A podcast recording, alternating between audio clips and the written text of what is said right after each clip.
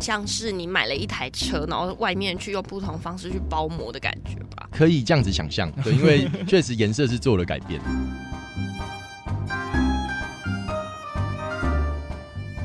神神秘秘揣猫醋，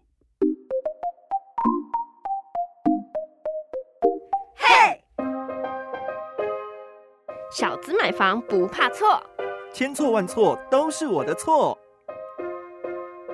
千错万错，我们节目首播会在 FM 一零四点一正声台北调频台，礼拜六十二点到下午一点的今天不上班播出。我们广播播完 Podcast 就会在一点钟上架喽。我是慧俊，我是超群，今天呢，我们也是找到我们这个卫浴小达人 Team 哦，来跟我们继续聊聊哦。那聊的重点今天放在是什么呢？相信大家很多人出去看这个呃，快就是过年嘛，你可能、呃趁着假期啊，然后去看了一下不同的建案。对，相信呢，就是很多样品屋里面的卫浴设备，大家也是一大重点吧。真的，因为呢，你平常的时间回到家，要么吃饭，要么睡觉，但其他时间呢，就会在浴室里面度过了。对，首先我们先欢迎我们的那个 Team 大家好，我是 Ting。好，就是在我们聊就是建案的一些标配之前呢、其实想问问超群呢、你平常看了很多建案嘛？嗯，那有没有让你最觉得印象很深刻的一些卫浴设备？我觉得印象深刻的卫浴设备呢，就是在洗澡的地方。好，因为我自己平常的，就是洗澡的时候花蛮多时间的。好，但是呢，我会觉得说，当然第一个梦想就是不要有浴缸。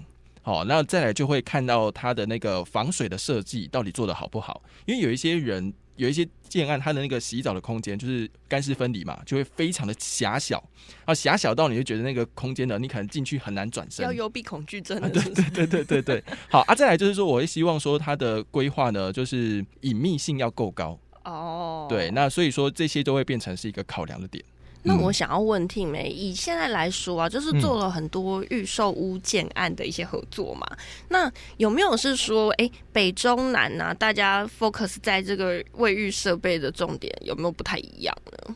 通常台北的房子会稍微平数稍微小一点，嗯，对。那我可能举例，比如说像是呃脸盆的区域的部分好了，可能现在台北市比较常看到的，可能就是呃有个脸盆，那可能底下做浴柜，那增加收纳的空间。对，那可能在呃，可能中南部的暗场的话，诶、可能他们空间相对来说比较足够，那呃格局也比较方正一些。那他们可能嗯会偏向更倾向用下坎盆做台面的设计。下坎盆是什么？应该是有一个人造石的台面，然后刚好有一个空间，就放一个脸盆下去的那种。哦，对不起，才疏学浅了。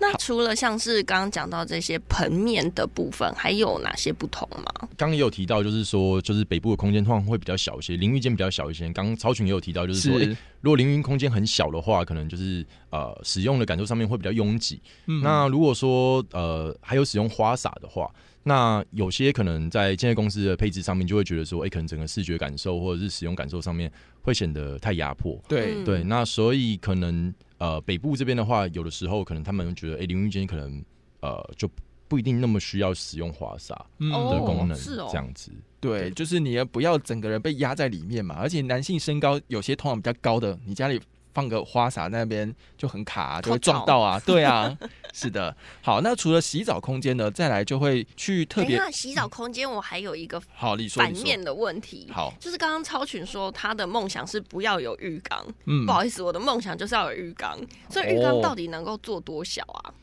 浴缸的话，其实呃，目前现在很常看到的就是标配可能一米四到一米六左右。嗯，哦对，那我觉得这个蛮主观的，因为会跟购物者实际的可能身高有有有关系。对，嗯所以这个部分的话，我觉得还 还是要看每个购物者他们自己的状况去。因为谈到这个浴缸，我就跟慧君我们在准备这个题目的时候，我们就在研究啊，到底浴缸到底是多大多小。然后我们办公室就有同事就讲说，哦，他家的浴缸大到呢，他洗澡泡澡的时候都会溜下去。哎、这个我可以分享，因为像我之前去那个金门的那个饭店的时候，就我就最印象深刻的就是他们家的浴缸大到就是我整个人会滑下去的那种。可是因为像现在大家买的房子都很小，然后就像刚刚讲的，淋浴空间都已经这么小了。如果说我今天想要在这个这么小的淋浴空间里面做一个浴缸，就觉得说，哎、到底是不是不可能呢？听起来是不可能啊，因为刚刚都讲到 你到不要这样就把我的梦给 不是，你知道吗？刚刚 Tim 有讲到一个重点，一百四十到一百六十公分，但是你我曾经看过有一些很小空间的淋浴空间才九十乘九十，你这完全没有任何东西放得下去啊。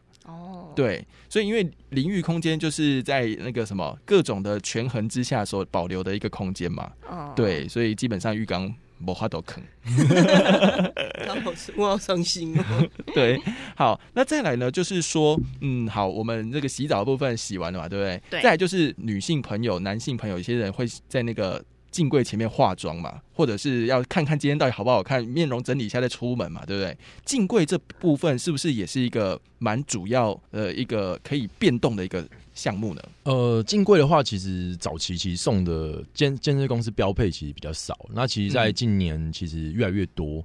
那因为刚刚有提到，因为现在其实房子越来越小，那对收纳空间是消费者很重视的一个部分，所以基本上现在进柜呢，基本上大家很多都会做了。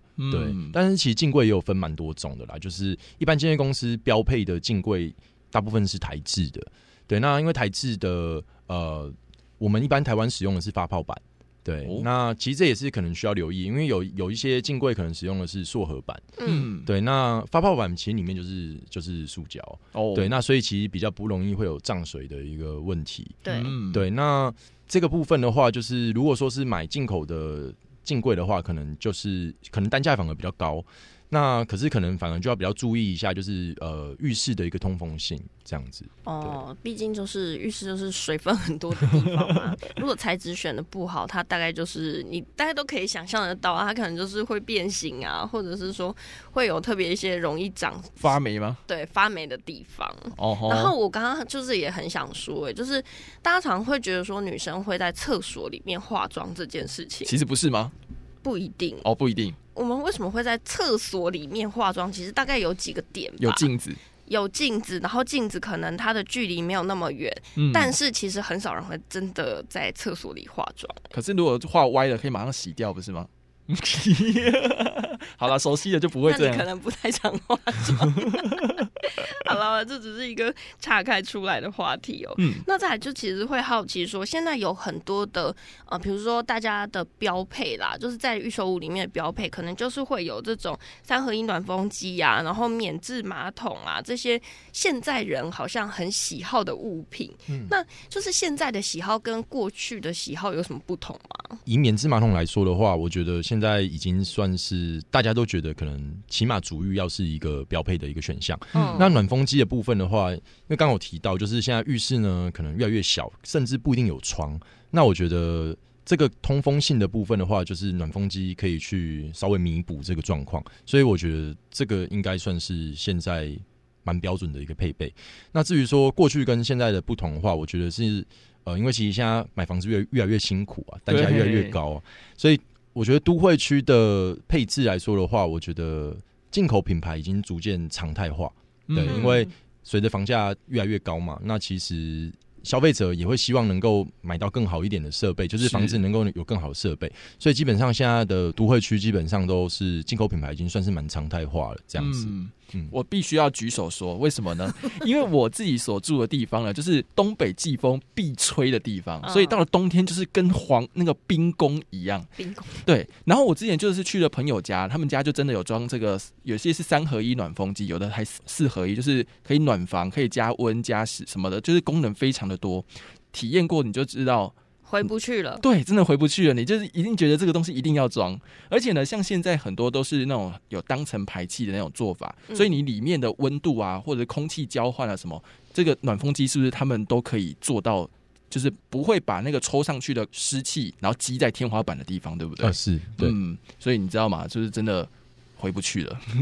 我以为你要请 Tim 多讲一点，结果你只是让他回个耳饰。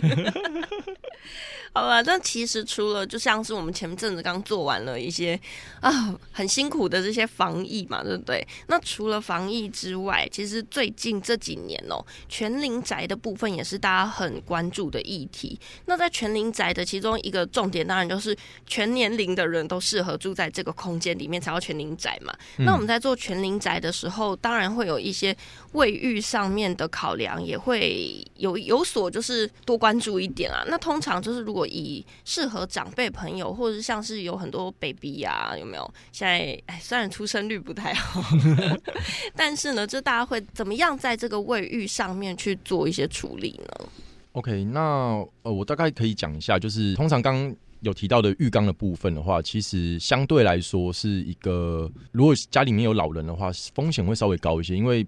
他可能会需要有一个跨越进去浴缸的一个动作。对对，那另外一个就是淋浴间，其实现在有些的淋浴拉门是有做一个所谓的呃推拉门，呃推拉门的方式是可以有上升铰链的，就是因为我们呃早期有些是横拉门的淋浴拉门呢，中间就是底下会有一个门槛，对，因为它要走它的轨道。是。那现在我刚刚有提到的那个推拉门的那个部分的话，它是。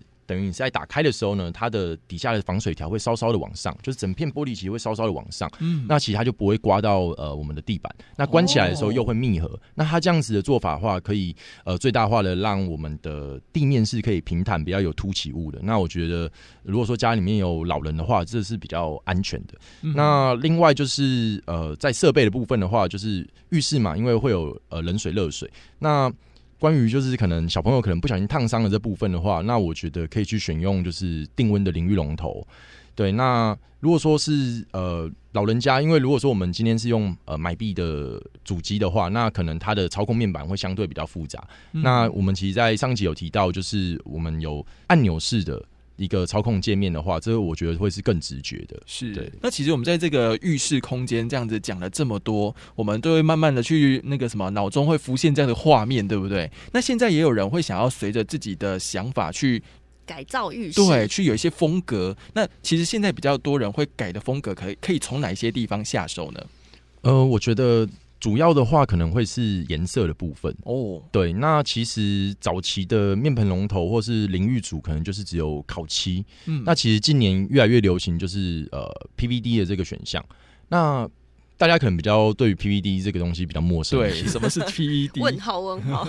对，那其实它是呃龙头电镀好之后呢，会到一个真空的环境底下，那利用正负离子的一个吸附，让颜色吃上去。嗯。那其实呃它的颜色的话，选择就可以非常的多。可能比较现在比较流行的，可能呃黑色啊、玫瑰金。那包含您是要亮面的，或者是要呃雾面的话，其实就是都可以去做选择的动作，这样。哦，所以它是可以透过这个 PVD 的材质，然后呢，PVD 它算是一个，它算是一个技术，哦，就让它这个变得很，我觉得蛮 fashion 的。我觉得这种感觉就很像是你买了一台车，然后外面去用不同方式去包膜的感觉吧。可以这样子想象，对，因为确实颜色是做了改变，对。哦，那如果说做了这样子的处理啊，它会增进一些防锈或者是其他的。功能吗？嗯，其实它的抗刮性跟耐腐蚀性都会比一般我们呃电镀的龙头来的再好一些，哦这样子。好，所以除了改变你喜欢的颜色之外啦，还会有一些额外的附加价值。所以呢，大家要把 PVD 这三个英文字母把它记起来，然后呢，你要去改造的时候，就顺便跟跟那个厂商说明一下，这样。这样听起来好专业了。我要 PVD，他就知道你内行的。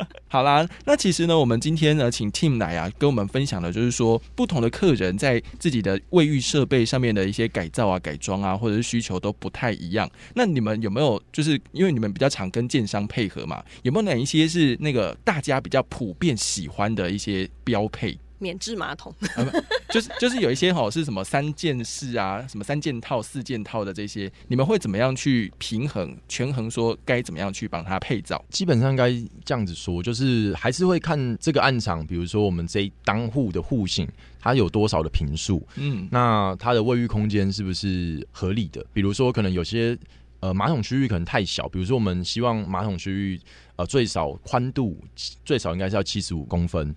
对，那我们可能会去针对就是建设公司的平面图，那去可能脸盆区域、马桶区域、消耳区域是不是合理的？那是不是还有机会可以去做不一样的配置？嗯，对，那但是最主要的可能还是会去看我们空间上面的规划是不是有没有办法把我们的设备规划进去。其实重点还有预算啦，就是你那个 有多少钱做多少事嘛，对不对？哈，就可以做一个搭配喽。好啦，今天非常谢谢 Team 呢，到我们的节目当中跟我们来分享我们这个卫浴哈是可以怎么样去改造的。那也希望说各位听众朋友，如果对于你的卫浴有任何想法呢，其实也可以呃跟我们说，好，在我们的那个今天不上班的脸书粉砖下面留言，我们有机会的话帮你转介绍给 Team，好，他的团队超级无敌厉害的。好啦，如果想要听我们节目的话，可以到各大 Podcast 平台，那也可以到今天不上班的脸书粉砖，到呃我们千错万错的 IG，或者是到 Mixer Bug，还有 Apple Podcast 留下五星好评跟留言。那我们千错万错就下次见，拜拜。拜